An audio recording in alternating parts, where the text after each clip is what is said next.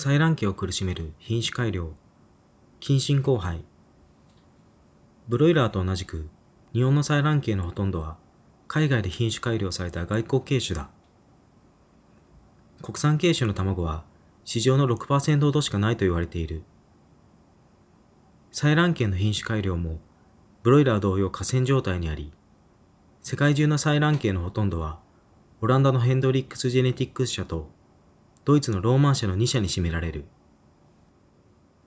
この2社で作られた原種系あるいは主系が世界中に輸送される。流れとしては、原種系に卵を産まして主系を増やし、その主系からさらに卵を産まして孵化したヒナが、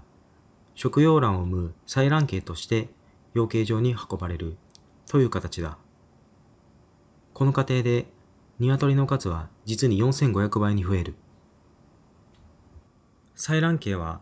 卵を少しでもたくさん産むという育種に焦点を当て、少数の鶏を閉鎖した施設で増殖させ、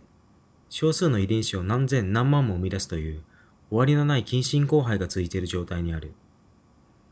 そこに遺伝的多様性はない。それはつまり環境への適応能力を欠き、病気や環境変化への耐性が低下した鶏が次々と生み出されるということだ。鳥インフルエンザに終わりが見えないのも、遺伝的多様性が失われてしまっていることと無関係ではない。卵をたくさん産む品種改良が鶏に及ぼす影響。鶏の祖先は赤色夜景だと言われている。その赤色夜景の年間産卵数は数十個ほどと言われている。しかし、家畜化された鶏の産卵数は、今や320個。この不自然な産卵能力は、鶏の体の代謝に負担をかけ、骨粗鬆症やそれに伴う骨折などの生産疾患で鶏を苦しめる。産卵能力を強化されたことで、生殖障害のリスクも高まっている。アニマルライツセンターは、以前採卵系3羽を保護したが、いずれも骨折しており、さらに脱臼、カルシウム異常、腹部膨満といった症状を呈していた。骨粗鬆症は採卵系では一般的な疾患だ。米国人道協会によると、2004年には採卵系の80から89%が骨粗鬆症に苦しんでいると推定されました。骨には卵の殻の生産に使用されるカルシウムを貯蔵しており、骨から卵殻にカルシウムを移動すると、鶏は骨粗鬆症、それに引き続き骨折を起こしやすくなります。採卵が1年を超えると、鶏が卵の殻に使うカルシウムの量は、体内に保持されている量の最大20倍になることがあります。骨粗鬆症自体は痛みを伴うものではありませんが、それに伴う骨折は急性及び慢性の両方の痛みを引き起こします。骨粗鬆症は、鶏がバタリーケージで運動できないことにより悪化します。栄養不足により引き起こされることもありますが、主に遺伝です。それは、長期間にわたって高い採卵率を維持することができる鶏を育種してきた結果です。イギリス政府の独立諮問機関 FAWC 畜産動物福祉協議会は、かなりの数の採卵系が骨折の結果として痛みにさらされており、ケージ飼育の鶏の総死亡のうち約30%の死因は骨粗鬆症に関連しているという。骨折すれば動くことが困難になり、餌や水を得ることができなくなる。特に給水器はケージの高い位置に設置されているため、骨折は飲水を立たれることを意味する。鶏は衰弱し、やがて死亡する。生殖器の疾患。採卵系では、卵巣洗顔、卵管洗顔、卵管人体の平滑筋腫等の生殖器の腫瘍が多発する。これら生殖器腫瘍では、採卵との関連が推察され、経銘柄による発生率の差も指摘されている。たくさん卵を産むよう育種された採卵系では、腺腫、良性腺腫瘍、及び腺がん、悪性腺腫瘍は一般的である。これは卵の生産をコントロールするステロイド系ホルモンに卵管が長期暴露されることにより起因する可能性があるという。卵管腺がん、ニワトリの病気、軽病研究会編によると、多発例では40%を超える発生率を示し、ウイルス感染や遺伝的素因の関与が推察されている。症状、採卵率の低下、卵椎症、卵皮症などの症状を示す。腫瘍が腹腔内に転移し、腹膜炎を併発すると腹水が溜まり、腹部が膨張する。卵巣腺がん。同じく、軽病研究会編によると、採卵系の生殖器腫瘍の中で最も発生率の高い腫瘍である。産卵開始直後からすでに発現しているが、2年を超えると急に多発するようになる。腹腔内転を容易に起こす。発現には、下垂体の生鮮刺激ホルモンの影響が推察されている。症状腫瘍の腹腔内転移や卵椎が起こり腹水が溜まる。そのため腹部が膨張し、アヒルのような保養となる。また、産卵も停止する。卵管人体平滑筋腫。同じく軽病研究会編によると、卵管間膜根部の人体を形成する平滑筋から発生する腫瘍である。卵管膜や卵管小膜に転移層を作るが、良性の腫瘍である。特別の症状はなく、採卵背景の検査の際に発見される。発生率は全2社ほど高くはないが、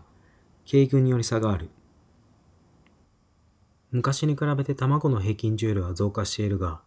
大きく重い卵を産むことも、鶏の体に負担をかけている。重い卵の生産によるホルモン活性により、卵管炎、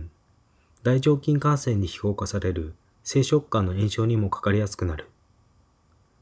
より深刻な影響を受けた鶏は、卵管が薄くなり、チーズ状の浸出液の塊ができ、それが体口内に広がってしまうことがある。そうなると、さらなる合併症を引き起こし、最終的に鶏は死に至る。さらに、小さな体の鶏が大きな卵を産むことは、排泄口の脱行の要因になる。鶏は赤い部分をつく性質があり、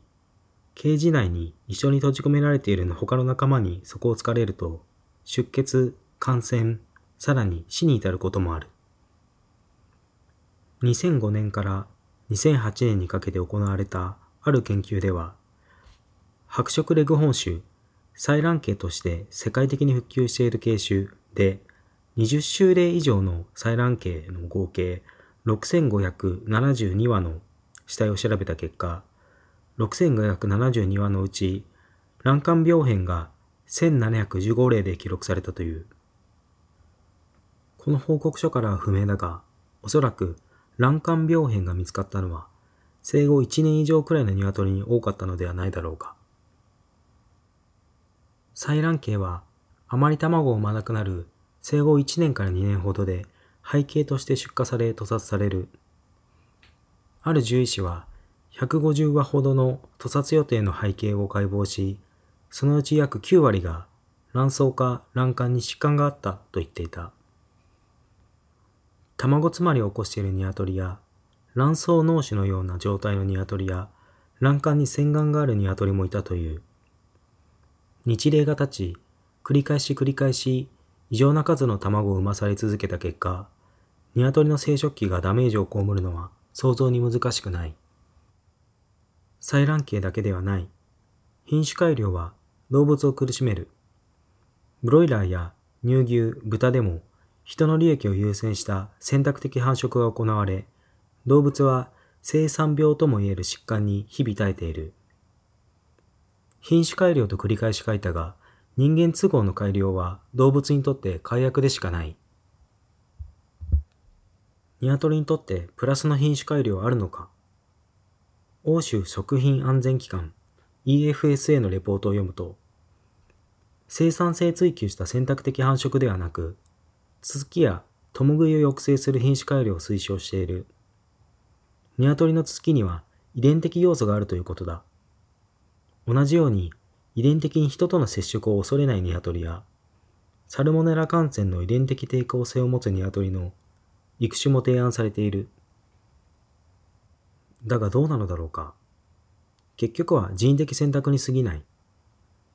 人を恐れない鶏を作ったらどうなるだろうか。人に対して従順でおとなしくなるよう品種改良が行われてきた代表的な家畜は犬だが、脳の特性の選択的繁殖を過剰に行うと、最後にはてんかんになると言われている。スプリンガースパニエルに生じたスプリンガー・レイジシンドロームがそれで、転換のように突然凶暴になる。人が選択的繁殖を続けてきた純粋種の犬の方が噛みつき問題は多いのだ。つつかれた鶏が苦しむのは間違いない。だが、品種改良によるつつきの抑制が相対的に鶏の苦しみを減らすのか増やすのかは不明だ。つつきは鶏の強い欲求に基づく探索行動で本能だ。品種改良でつつきがない鶏を作り出したとして何の弊害も生まれないとは考えにくい。そもそもつつきが起こるのは狭く鶏の探索本能を満たすものの何もない劣悪な環境が原因なのであって、それはサルモネラ感染だって同じだ。糞だらけで砂浴びもできない不衛生な環境に鶏を積み込むから感染するのだ。劣悪な環境をまず改善するのではなく、鶏を改良することで解決しようとするのは正しいことではないだろう。だが、この劣悪な工場型養鶏は今後も続いていく。そのことを考えると、少しでも鶏の靴を減らすには、鶏自身を改造するしかないという考えもわかる気がする。それほど、鶏たちはのっぴきならない地獄のような状況にいるのだ。鶏の苦しみを減らすには、卵を食べる人がいなくなれば、この問題解決する。だが、そのようなエソロガと言っても、多くの人はまだ卵を食べたいと思うだろう。それならば、卵肉兼用種などの産卵数の控えめな鶏種の卵を選ぶという方法が考えられる。ロードアイランドレッドやオーハンプリマスロックであれば、採卵専用種のほど産卵数は多くないからだ。しかし、それでもロードアイランドレッドの年間産卵数が270から280個、オーハンプリマスロックの産卵数は150から250個、改良されたものでは実に年365個だという。卵肉兼用であっても品種改良はされているのだ。ならば、卵肉兼用の地鶏ならどうだろうか。名古屋コーチンは卵肉兼用の地鶏として有名だ。だが、在来種の地鶏であっても、実は産卵性を高めるための品種改良が行われているのだ。さらに、名古屋コーチンは放し飼いされているとは限らない。名古屋コーチンは肉用と卵用は別々に飼育されており、卵用に飼育されている場合、バタレイケージで飼育されていることが多いからだ。